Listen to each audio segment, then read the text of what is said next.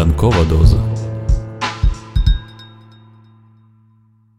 Якщо ви втомилися слухати новини, то пора слухати книжки. Літературний подкаст Ранкова доза це спільний проект Української правди та Українського інституту книги. Щоранку, о 8 годині, відомі митці, письменники, політики, блогери та спортсмени розкажуть вам свою улюблену літературну історію. Але будьте обачні, ранкова доза краси викликає залежність.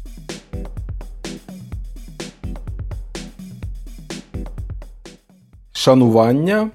Мене звати Анатолій Дністровий, я письменник і читач.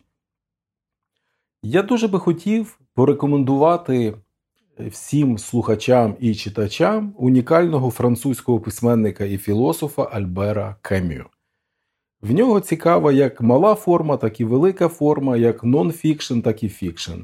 Але цього разу я би хотів порекомендувати для прочитання його фантастичне, в сенсі унікальне оповідання із книги Вигнання і царство, яке називається Зрадлива дружина. На мою думку, Камю зловив дуже неймовірний е, стан людини ХХ століття, передусім внутрішній стан, це її постійне сум'яття, це її вагання, це її невпевненість і незнання, що буде відбуватися завтра і післязавтра. Власне, дружина, зрадлива дружина як оповідання починається з дуже цікавої е, метафори чи з образу як в автобусі вона їде, головна героїня з чоловіком, і їм заважає муха. Муха хаотично навколо них літає, і вона їх дратує. Ось оця метафора мухи, він потім її переносить як модель поведінки на головну героїню. Це справді жінка, яка з точки зору раціонально вмотивованих дій, вона справді не знає, що хоче, бо її тягне якийсь незбагненний потяг, якесь невимовне прагнення пізнати щось інше. І це оповідання, по суті, створює таку дуже цікаву, е, дуже цікаву картину того, як і ми живемо, іноді алогічно, невпевнено, з прагненням якісних змін в своєму житті. Дуже рекомендую Альбера Камю.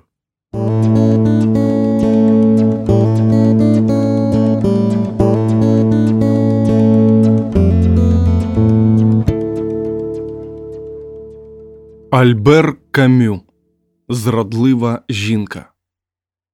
Хоча вікна в автобусі були зачинені, у салоні десь узялася ледь жива муха. Вона квола перелітала туди-сюди, і в тому тихому кружлянні було щось незвичайне. Жанін випустила її з поля зору, потім помітила, як муха сіла на непорушну руку Марселя. Було холодно. Муха дригоніла за кожним поривом вітру, що сипав і шкрябав у вікна піском, у скупому світлі зимового ранку, гуркочучи металевою обшивкою та ресорами, автобус котився, хитався, ледь просуваючись уперед. Жанін дивилася на чоловіка.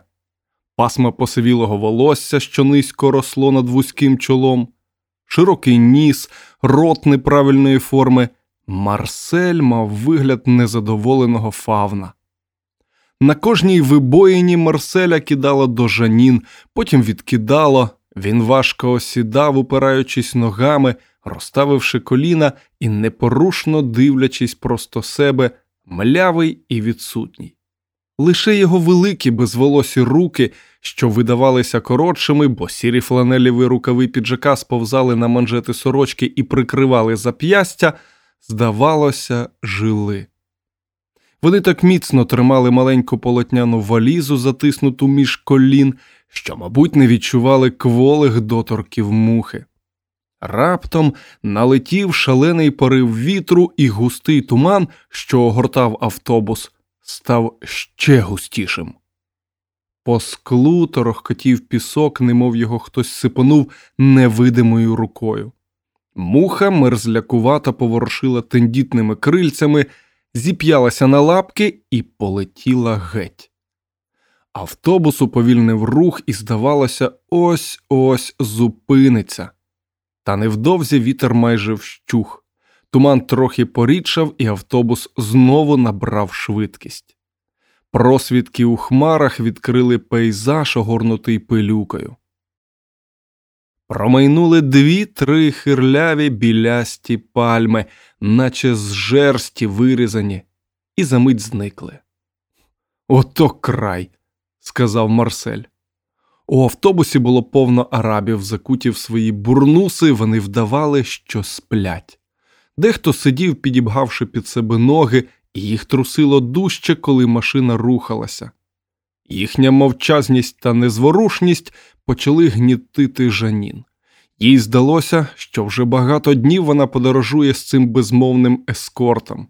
А насправді минуло лише дві години відтоді, як автобус рушив на світанку від кінцевого пункту залізниці і покотився в холодному ранковому світлі по пустельному каменястому плато, що тяглося рівною смугою аж до червонястого обрію, але знявся вітер і потроху поглинув ці нескінченні простори.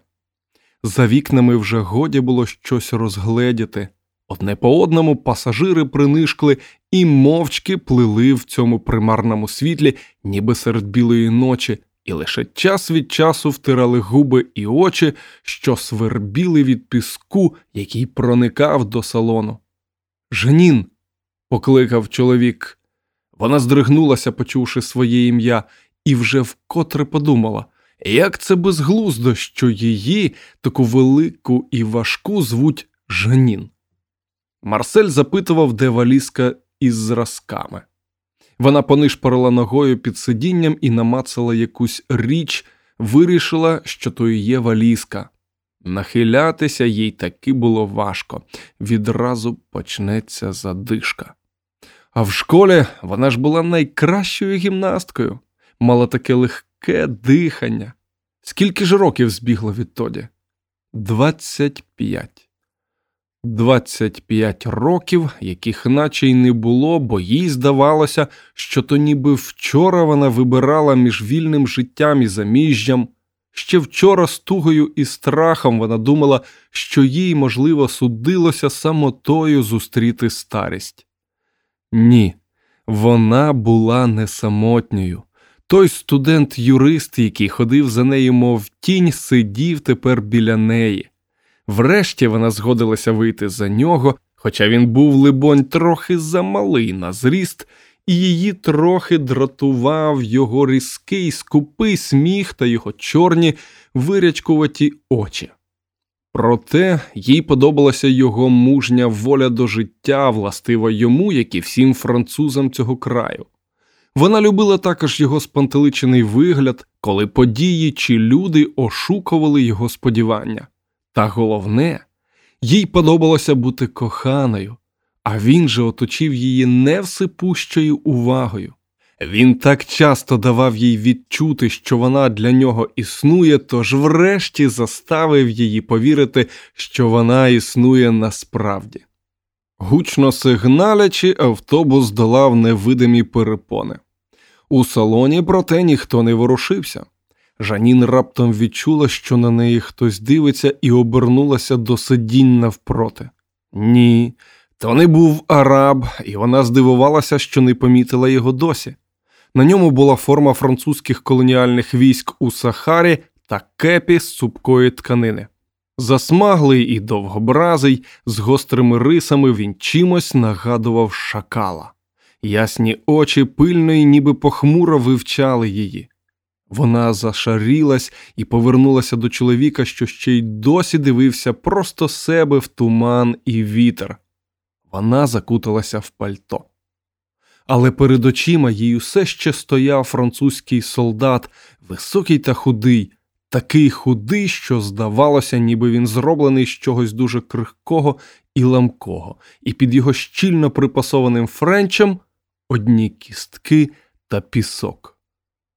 Лише тепер вона помітила худі руки та обпечені сонцем обличчя арабів, що сиділи перед нею, і подумала, Як вільно, незважаючи на їхні просторі бурнуси, вони сидять на лаві, де вони з чоловіком ледве помістилися.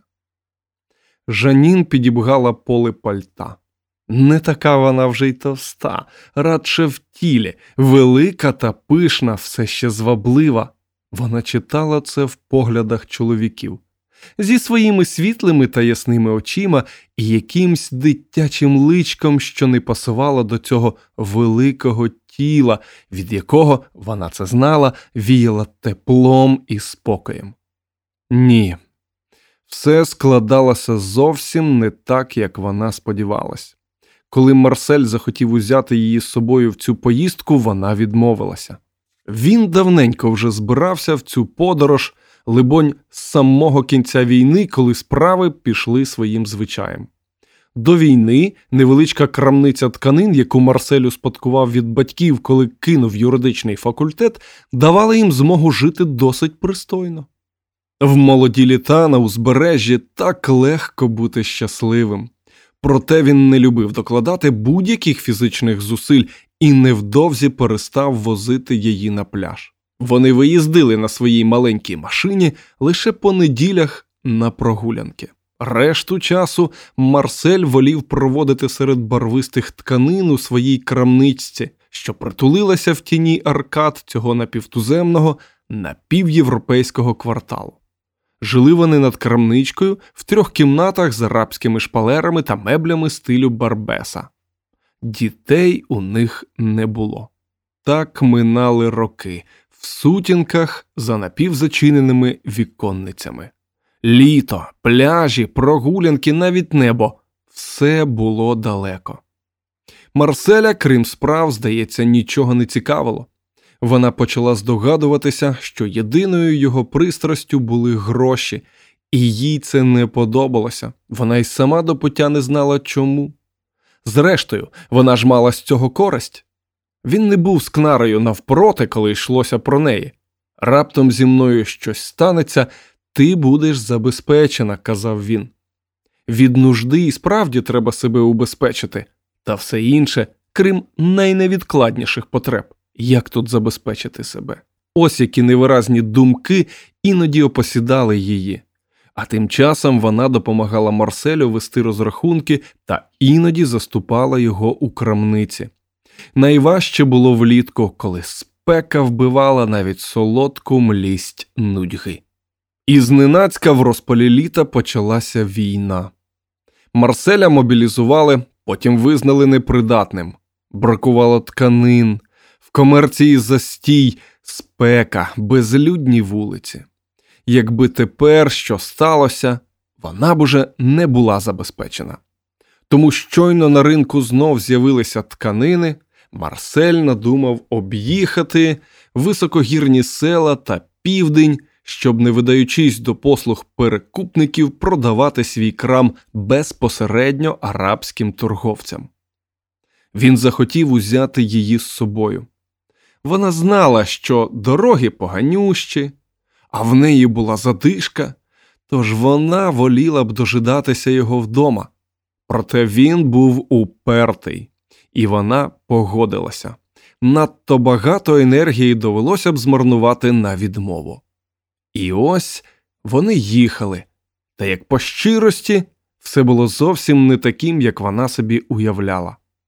Вона боялася спеки, її дратували рої мух, брудні готелі, просяклі духом ганусівки. Але вона навіть уявити собі не могла такого холоду і колючого вітру, плато, загромаджених валунами, де стояв майже полярний холод. Вона ще мріяла про пальми та пісок. Тепер вона знала, що пустеля то зовсім інше то лише каміння і каміння повсюди, і в небі, де не було нічого крім холодного та скрипучого закам'янілого пилу, і на землі, де поміж каміння витикалися лише сухі билинки. Автобус несподівано зупинився. Водій пробурмотів щось тією мовою, яку вона чула, не розуміючи все своє життя. Що сталося? запитав Марсель. Водій відповів уже французькою, що пісок, мабуть, забив карбюратор, і Марсель вже вкотре заходився клясти цей край. Водій засміявся на весь рот і запевнив, що нічого особливого не сталося. Він прочистить карбюратор, і вони відразу рушать далі. Він відчиняв дверцята і до салону вдерся холодний вітер, обсипавши обличчя пасажирів колючим піщаним пилом. Араби позакутувалися в бурнуси по самі очі. Зачиніть двері. загорлав Марсель. Водій, посміюючись, вернувся до кабіни. Він неквапливо дістав з-під щитка інструменти, потім знову вийшов і пропав у тумані десь попереду машини, так і не причинивши двері. Марсель зітхнув. Будь певна, він мотора ніколи й не бачив. Оближ, сказала Жанін. Раптом вона здригнулася. На насипу, край дороги, майже впритул до автобуса, стояли якісь непорушні, закутані в бурнуси постаті. З-під відлогів, крізь густі сітки, що прикривали обличчя, бозна звідки з'явившись, вони мовчки розглядали подорожніх. Пастухи, сказав Марсель. У салоні стояла німа тиша. Пасажири сиділи, похнюпившись, і ніби дослухалися до голосу вітру, що розгулявся на цих нескінченних просторах плато. Жанін раптом вразила майже повна відсутність багажа. На вокзалі водій закинув їхню валізу та клунки на дах машини, а в салоні автобуса та бічних сітках лежали тільки невеликі пласкі кошики та сучкуваті палиці. Як видно, Усі ці південці подорожували без речей. Аж тут вернувся водій, усе такий же бадьорий. З під сітки, якою він прикрив обличчя, сміялися очі. Він повідомив, що вони рушають. Коли водій зачинив двері, вітер ущух, і стало чутніше, як шурхотить по склу пісок. Двигун чхнув і замовк. Нарешті, піддавшись стартеру, він ожив і ревнув, коли водій щосили натис на педаль. Гучно кахкаючи, автобус рушив. Над натовпом обірваних і далі непорушних пастухів метнулася вгору чиясь рука і щезла десь позаду в тумані. І відразу ж автобус застрибав, дорога стала ще гіршою. Араби розмірено погойдувалися у такт руху. Жанін уже майже задрімала, коли раптом перед нею з'явилася маленька коробочка з пастилкою із пальмового соку. Солдат, схожий на шакала, посміхався до неї. Вона нерішуче взяла пастилку і подякувала. Шакал засунув коробочку до кишені, і посмішка зникла з його обличчя, ніби він проковтнув її. Тепер він дивився просто себе на дорогу. Жанін повернулася до Марселя, але побачила тільки його міцну потилицю. Він дивився у вікно на туман, що густішав і піднімався над осілим насипом. Вони їхали вже багато годин. Втома пригасила будь-які прояви життя в автобусі, коли раптом почулися крики з надвору. За автобусом гналися діти в бурнусах, вони крутилися, мов дзиги, стрибали, плескали в долоні. Машина котилася тепер довгою вулицею, обабіч якої тяглися низенькі будинки. Автобус в'їздив в оазис. Вітер не вщухав, але стіни затримували пісок, отож стало трохи світліше. Але небо було таке ж захмарене. Серед галасу юрби, скрехочучи гальмами, автобус зупинився перед готелем з глиняними аркадами та брудними вікнами. Жанін вийшла з автобуса на вулицю, похитуючись. Над дахами будинків вона помітила витончений жовтий мінарет. Ліворуч уже вималювались перші пальми оазису, і їй схотілося піти до них. Дарма що вже було близько полудня, Холод пробирав до кісток, Жанін тремтіла од вітру. Вона обернулася до Марселя та побачила солдата, який йшов їй назустріч. Вона чекала, що він посміхнеться або помахає на прощання рукою. Він пройшов повз неї, не озирнувшись, і зник. Марсель стежив, коли знімуть з даху автобуса їхню велику чорну валізу з тканинами. Та це було не так легко видавати багаж мав той же водій.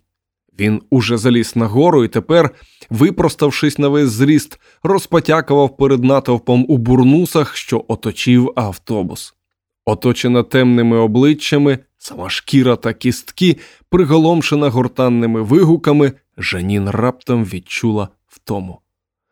Я піду, сказала вона Марселю, який нетерпляче підганяв водія. Вона зайшла до готелю. Хазяїн, худий, мовчазний француз, підвівся їй назустріч.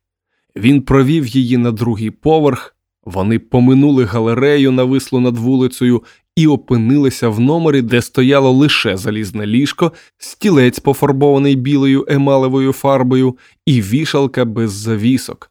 Плетена ширма з очерету відгороджувала таз для вмивання, припорошений тонким шаром піску. Коли Жанін лишилася сама, вона відчула, яким холодом віє від голих, вибілених вапном стін. Вона не знала, куди подіти свою сумку та куди присісти самій. Треба було або лягти, або стояти і однаково так само дригоніти від холоду. Вона лишилася стояти, не випускаючи з рук сумки, і дивилася в маленьке, наче бійниця віконечко над головою у стелі. Вона не знати чого чекала, відчуваючи лише свою самотність та пронизливий холод і незвичайний тягар на серці. Вона ніби снила наяву і майже не чула міського гамору, що долинав з вулиці, зате чітко розрізняла якийсь плюскіт, що долинав з бійниці, то шелестіли од вітру пальми, такі близькі, як тепер здавалося. Потім вітер ніби посилився і тихий плюскіт води змінився на гуркіт хвиль. Вона уявляла собі море, що грало поза стінами, ціле море пальм, струнких та гнучких. Все було геть не так, як вона гадала, проте ці невидимі хвилі освіжали її втомлені очі. Вона стояла, опустивши руки, важка, трохи сутула і не помічала, як холод помалу піднімався по її обважнілих ногах. Їй вижалися пальми, струнки і гнучки, та молоденька дівчина, якою вона колись була.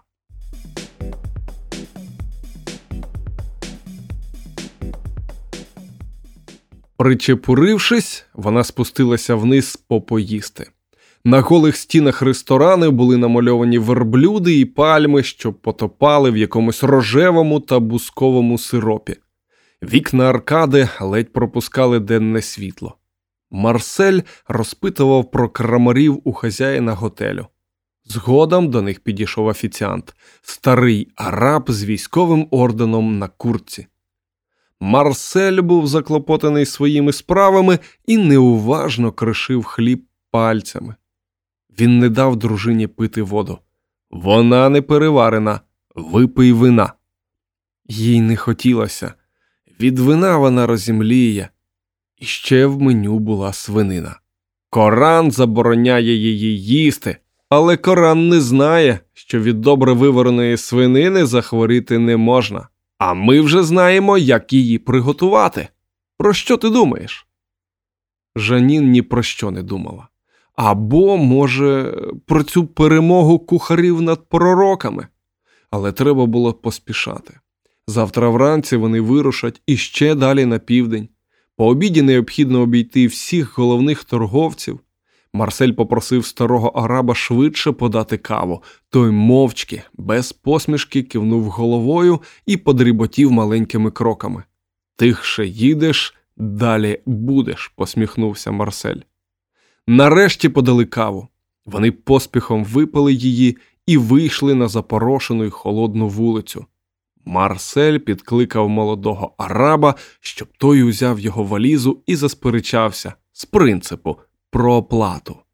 Цей принцип, що про нього він знову нагадав Жанін, ґрунтувався на вельми хисткому переконанні, що араби завжди правлять удвічі, аби одержати чверть. Жанін було не по собі. Вона мовчки йшла слідом за чоловіком і носієм.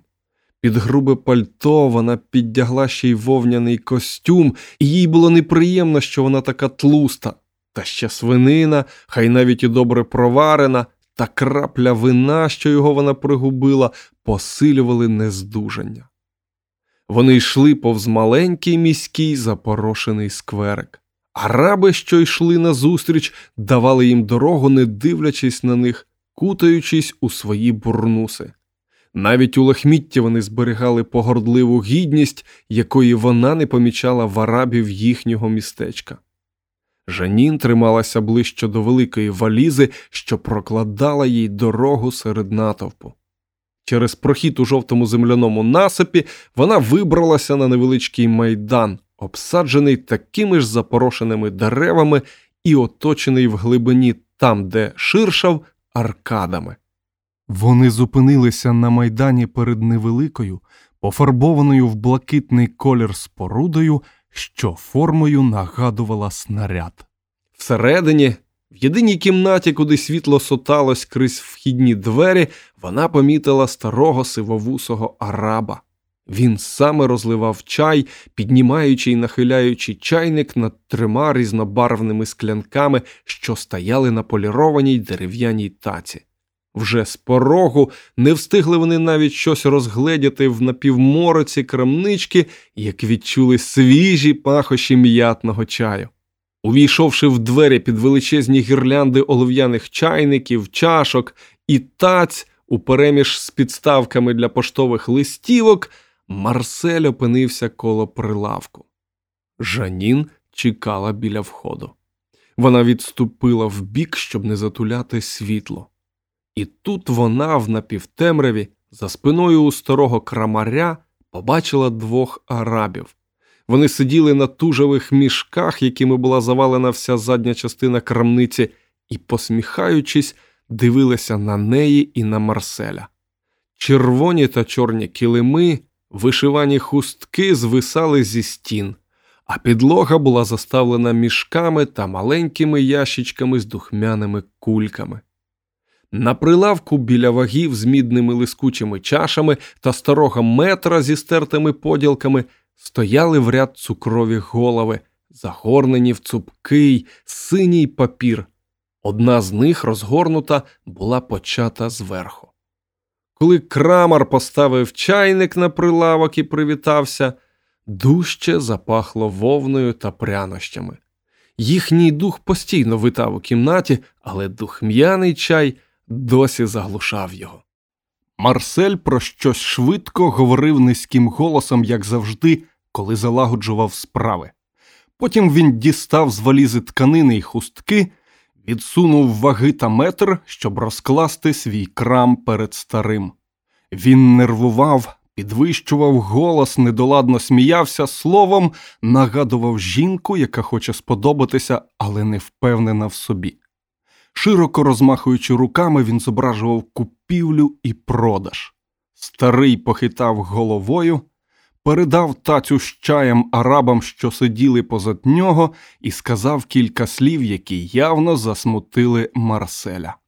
Він зібрав свій крам, склав до валізи і витер рукою геть сухе чоло.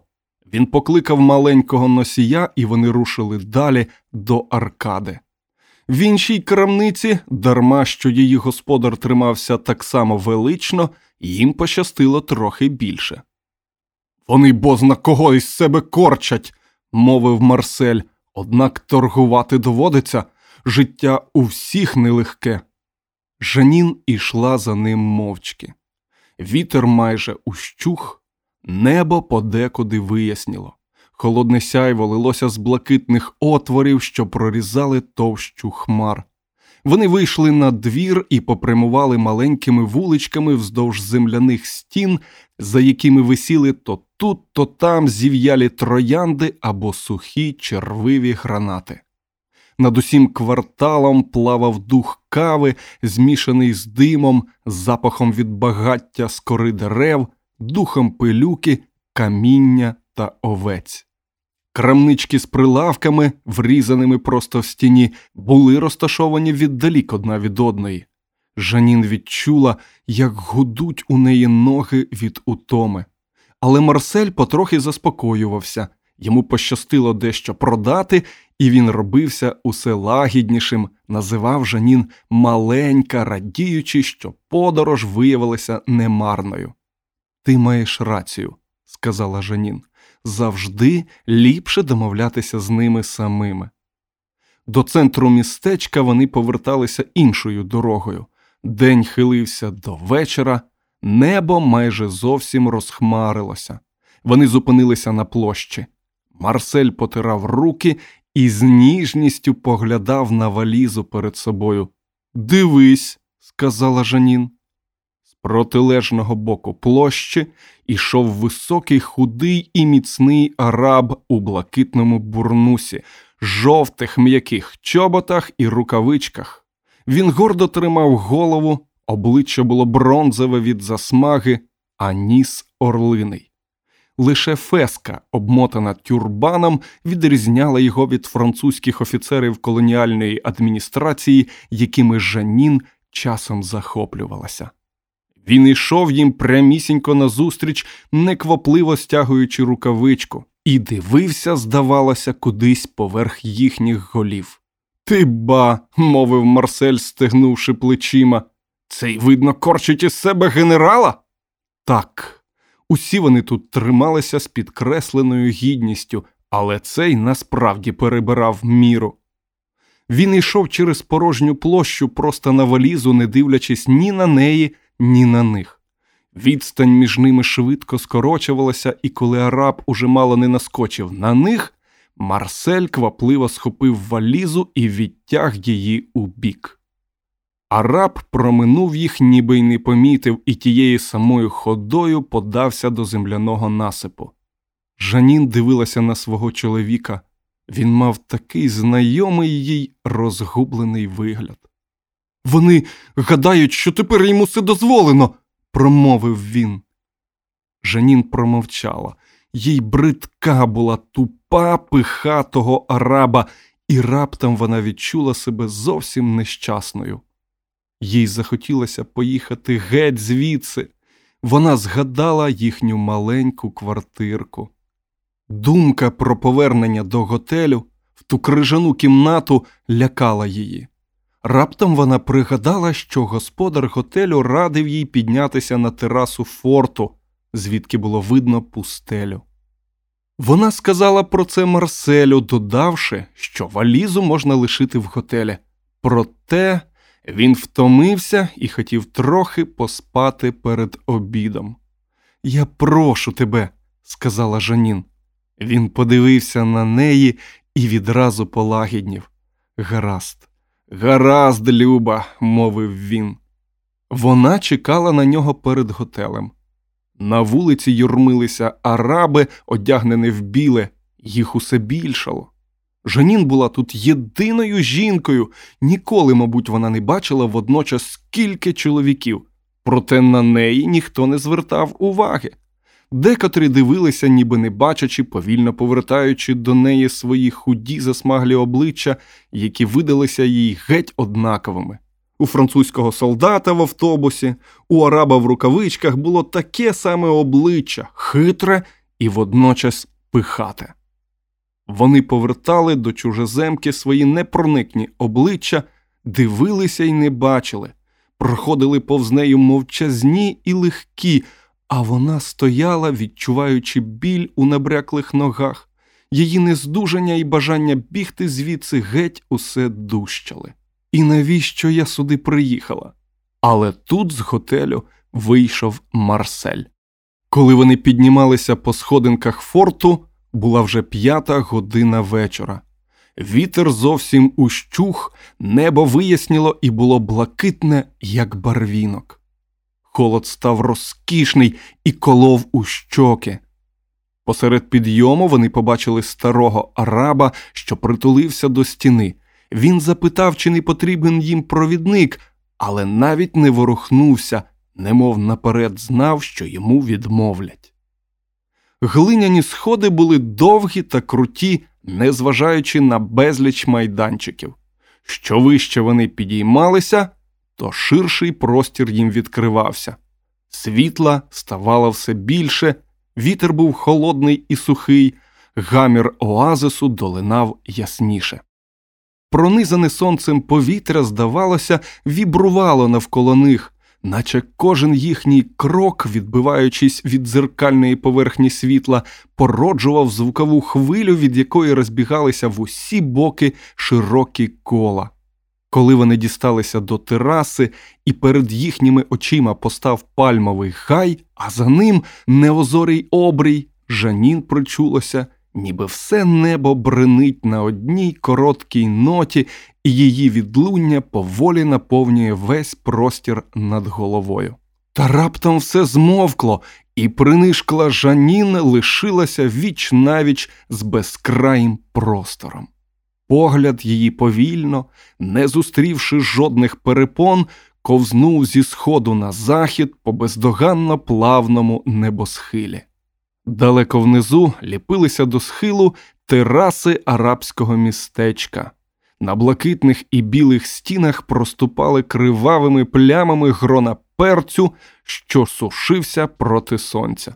Не видно було ні душі. Тільки від внутрішніх двориків долинали разом з духм'яним димком підсмажуваної кави сміхотливі голоси та якесь невиразне човгання. Трохи далі пальмовий гай, розділений на нерівні квадрати валькованими стінами, лунко шерхотів під вітром, що не долітав до тераси форта. А ще далі починалося жовто-сіре царство каміння, і майже до обрію не було видно жодних ознак життя. Тільки на деякій віддалі від оазу, біля річки, що з заходу огинала мальований гай, було видно великі чорні намети. Навколо непорушно стояла череда верблюдів. Звідси вони здавалися крихітними закарлючками і вимальовувалися, наче написи якоюсь невідомою мовою, яку годі було зрозуміти. У глибинах пустелі тиша була неозора, як ці простори. Жанін усім своїм тілом похилилася до парапету і наче заніміла, не в змозі відірватися від порожнечі, що постала перед нею. Поряд неспокійно тупцяв Марсель. Йому було холодно, він хотів спуститися вниз. Та й на що тут було дивитися? Проте вона не могла відвести очей від небокраю. Їй раптом здалося, наче далеко-далеко на півдні, там, де сходилася земля з небом у рівнісіньку лінію, на неї щось чекає, щось, чого їй завжди бракувало, хоч вона і не помічала цього донині. Наближався вечір, світло м'яко згасало і, втративши свою кришталеву прозорість, ніби струменіло. І тоді жінка, яка лише випадком потрапила сюди, раптом відчула, як цупкий вузол нудьги та звичок, що впродовж років стискав серце, став поволі слабшати. Вона дивилася на табір кочівників. Їй не вдалося побачити людей, що жили там, ніхто не вийшов з наметів, проте вона думала тільки про них, які і не існували для неї до цього дня, купка безпритульних, відрізаних від світу людей, що блукають по безкраїх землях, які стеляться перед нею. А ці ж простори тільки мізерна частиночка неозорої пустелі, що біжить у запаморочливу далечінь. І лише десь там, на півдні, за тисячі кілометрів звідси, шлях їй нарешті перетинає річка та непоєний її живлющою вологою ліс. З прадавніх часів, не відаючи спочинку, чвалають вони по висхлій, порепаній землі цього величезного краю. Всього кілька десятків людей, які нічого не мають і нікому не служать знедолені і вільні володарі свого дивовижного царства. Жанін не знала, чому ця думка наповнює її душу печаллю, такою солодкою, глибокою, що аж очі заплющуються самі. Вона знала тільки, що царство це було обіцяне їй споконвіку, проте воно ніколи не буде належати їй. Уже ніколи, крім як у цю швидкоплинну мить, коли несподівано змовкли голоси, що долинали з арабського міста і вона побачила непорушне небо з застиглими хвилями світла, і їй здалося, що час спинив свій плин, і що від цієї миті ніхто більше не постаріє і не помре. Повсюди на землі життя ніби завмерло, тільки серце її ожило. Хтось побивався і плакав там від горя і захвату. Проте сонце зрушило з місця, його ясне і холодне кружало поволі хилилося до землі. Західний небокрай ледь порожевів, і на сході здійнялася сіра хвиля, готова захлюпнути весь цей величезний простір. Десь завив собака, його віддалене виття розляглось у похолоднілому повітрі. Тільки тепер Жанін помітила, що в неї від холоду зуб на зуб не попадає. Ми тут закоцюбнемо через твою дурість, сказав Марсель. Ходімо назад. І він незграбно взяв її за руку. Вона слухняно відійшла від парапету і пішла за ним. Старий араб на сходах непорушно стежив, як вони спускаються до містечка. Вона йшла, не помічаючи нікого, зігнувшись під тягарем несподівано навальної втоми, ледь тягнучи своє тіло, що стало враз нестерпно важким. Від недавнього збудження не лишилося й сліду. Вона відчувала себе надто великою і неповороткою, надто білою для цього світу, до якого вона щойно вступила. Тільки дитина, юна дівчина, сухарлявий чоловік, ось єдині створіння, що могли нечутно ступати по цій землі. А що тут робити їй? Доплентатись до ліжка і заснути, доплентатись до смерті. Вона ж доплентала до ресторану. Чоловік, враз принишклий, озивався тільки, щоб поскаржитись на втому. Вона ж відчувала, що недуга змагає її, і мляво опиралася за студі. Вона дісталася до ліжка. Марсель теж ліг, відразу погасив світло, ні про що й не спитавши. У кімнаті стояла крижана холоднеча. Жанін відчула, як її пробирає холод і водночас палить лихоманка. Вона важко дихала, кров пульсувала у жилах, але не зігривала, і в душі наростало щось схоже на страх. Вона перевернулася на бік. Старе залізне ліжко зарипіло під її вагою. Ні, вона не хоче хворіти. Чоловік уже спав. Їй теж треба заснути. Так, спати, спати. Приглушений гамір містечка долинав до неї крізь бійницю. У мавританських кав'ярнях гугнявили старі грамофони разом з невиразним гомоном неквапливої юрби до жанін долинали напівзнайомі мелодії. Треба спати але вона подумки лічила чорні намети, перед очима паслися непорушні верблюди, безмежна самотність затягувала її у свій вир. Гаразд, навіщо? Навіщо вона сюди приїхала? Вона задрімала, так і не знайшовши відповіді на це питання. Невдовзі вона прокинулася. Навколо стояла мертва тиша, тільки десь на околиці містечка хрипко гавкали собаки, порушуючи безгоміння ночі. Жанін тремтіла. Вона повернулася на інший бік і відчула поряд себе тверде плече чоловіка і несподівано, все ще напівсонна, притислася до нього. Вона ніби ковзала по поверхні сну, не поринаючи в нього. Вона чіплялася за це плече з підсвідомою спраглою надією, ніби за рятівний якір. Вона говорила, але що і сама не розібрала б. Вона відчула лише тепло Марселевого тіла, і отак усі ці двадцять років, зігріта його теплом кожної ночі, завжди разом, навіть хворі, навіть у дорозі, як оце зараз. Та що б вона робила вдома одна? Немає дітей, чи не їх їй бракує? Вона не знала. Вона просто йшла за Марселем усюди, рада, що хоч комусь потрібна. То була єдина втіха, яку він давав їй відчувати себе потрібною. Навряд чи він її кохав. У кохання, навіть коли це кохання ненависть, не таке похмуре обличчя. Але яке ж воно те обличчя кохання? Вони кохалися в темряві ночі, не бачачи одне одного, навпомацки.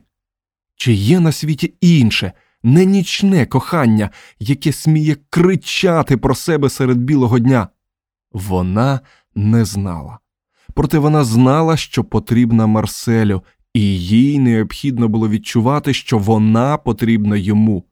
Вона жила цим і вдень, і вночі, а надто вночі, кожної ночі, відчуваючи, що він не хоче бути самотнім, не хоче ні старіти, ні помирати. І впертий вираз, який з'являвся тоді у Марселя, вона іноді впізнавала на обличчях інших чоловіків. Єдине, що робила схожим цих безумців, які ховали своє навіженство за маскою розуму, аж поки воно змагало їх і кидало відчайдушним пориванням до жінки навіть без шаги, аби тільки сховатися в її обіймах від самотності й мороку, яких вони так боялися. Марсель заворушився, немов хотів відсунутися від неї. Ні, він її не кохав. Просто йому було страшно без неї, а їм давно слід було би розлучитися і спати в самоті до самої смерті. Але хто може спати все життя сам? На таке здатні декотрі ті, кого покликання або нещастя відірвало від людей, ті, хто щовечора лягає спати удвох зі смертю. А Марсель ніколи б не зміг, адже він таки слабка і безпорадна дитина, яка завжди боялася страждання. Так, саме її дитина, якій вона так потрібна, і яка саме в цю мить ледь гучно застогнала. Жанін міцніше притислася до нього, поклала йому руки на груди. Вона подумки називала його тим пестливим, інтимним ім'ям, яке колись дала йому в хвилини кохання. Вони й тепер ще зрідка шепотіли його, але бездумно, не замислюючись над тим, що кажуть. Вона кликала його всім серцем, адже і вона потребувала його, їй потрібні були його сила і навіть його маленькі химери. Вона теж боялася смерті. Якщо я подолаю цей страх, я стану щасливою. У ту ж мить її огорнув невимовний смуток. Вона відсунулась від Марселя. Ні, вона ніколи не подолає цього страху і не стане щасливою. Вона помре, так і не вивільнившись від цієї муки. Серце щеміло, вона задихалася, що сили намагалася скинути з себе тягар, що його вона тягла на собі усі 25 років, аж тепер вона збагнула це. Бути вільною, бодай що вільною. Хай навіть Марсель та всі інші ніколи не спізнають свободи. Прокинувшись остаточно, вона сіла на ліжку, дослухаючись до поклику, який, здавалося, ось ось пролунає та з нічної далечини долинули тільки захриплі голоси невтомних собак з оазису. Жанін причувся тихенький плюскіт води, то вітер шарудів у пальмовому гаю.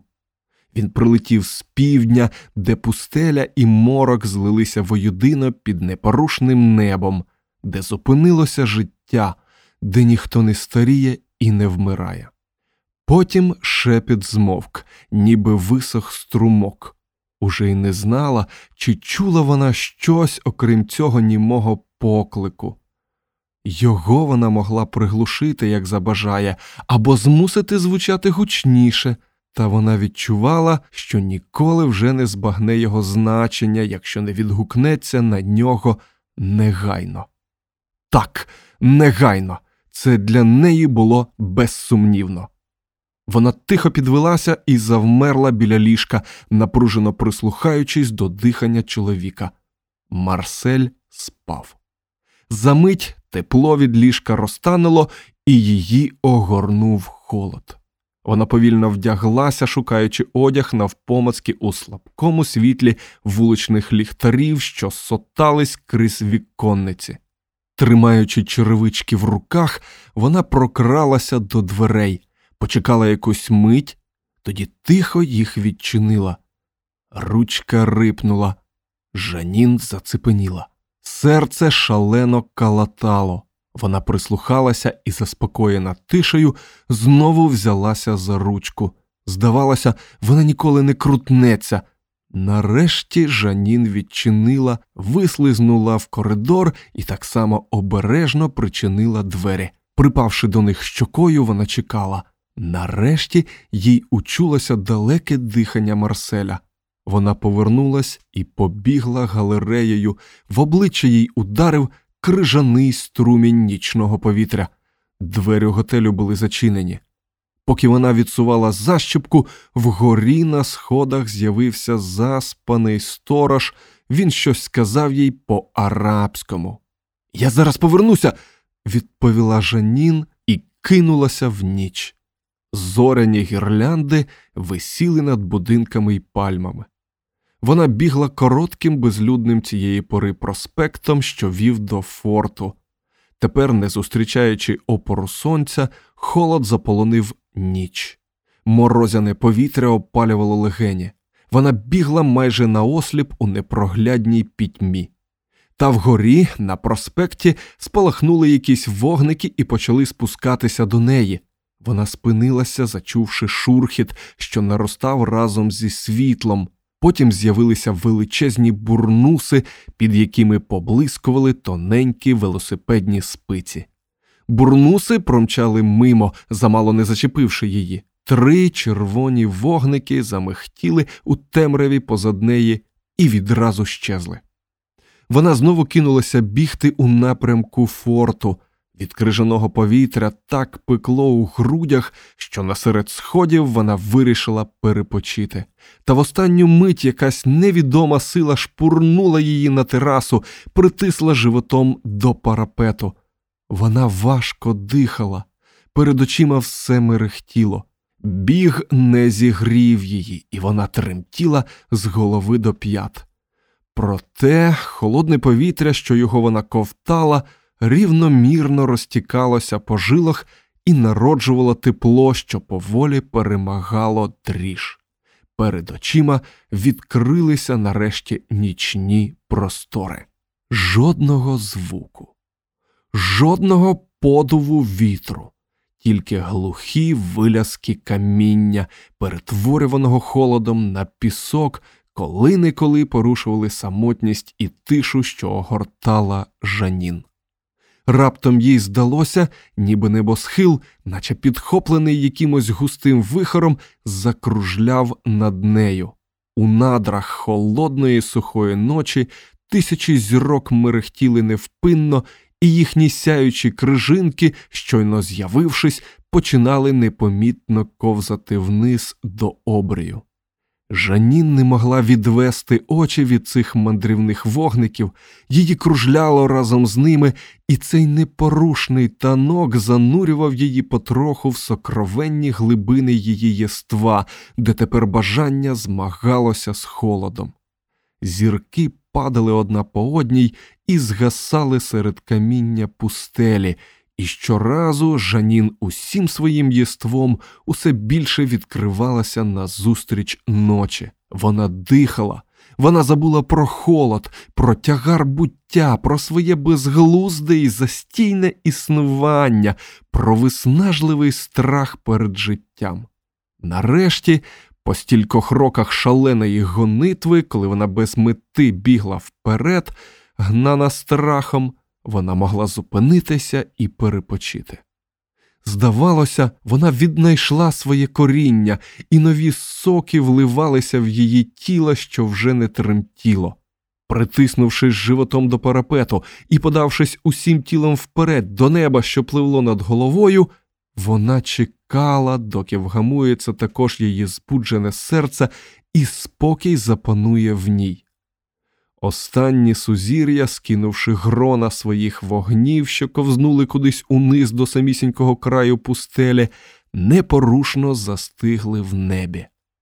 І тоді хвилі мороку поволі й нестерпно, лагідно захлюпнули жанін, вилили з неї холод, почали неквапливо здійматися з темних глибин її єства і невтримним потоком ринули через вінця, зірвавши з її уст протяглим стогоном.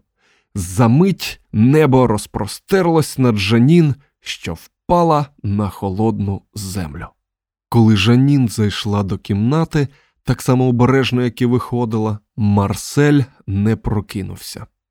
Він тільки бурмотів щось, коли вона лягла, а потім несподівано сів на постелі. Він заговорив, але вона не зрозуміла, що він сказав. Він підвівся, увімкнув світло, яке вдарило її, наче ляпас. Похитуючись, він пройшов до умивальника, взяв мінеральну воду і довго пив з пляшки. Він уже збирався прослизнути під ковдру, але закляк, спершись коліном на край ліжка і спантеличено дивлячись на жанін. Вона невтримно ридала, не в змозі вгамуватися. Нічого, любий, мовила вона. Це так, нічого.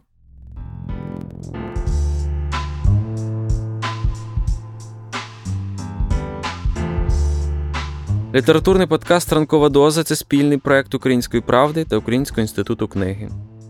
Будьте обачні та обережні. Ранкова доза викликає залежність від краси.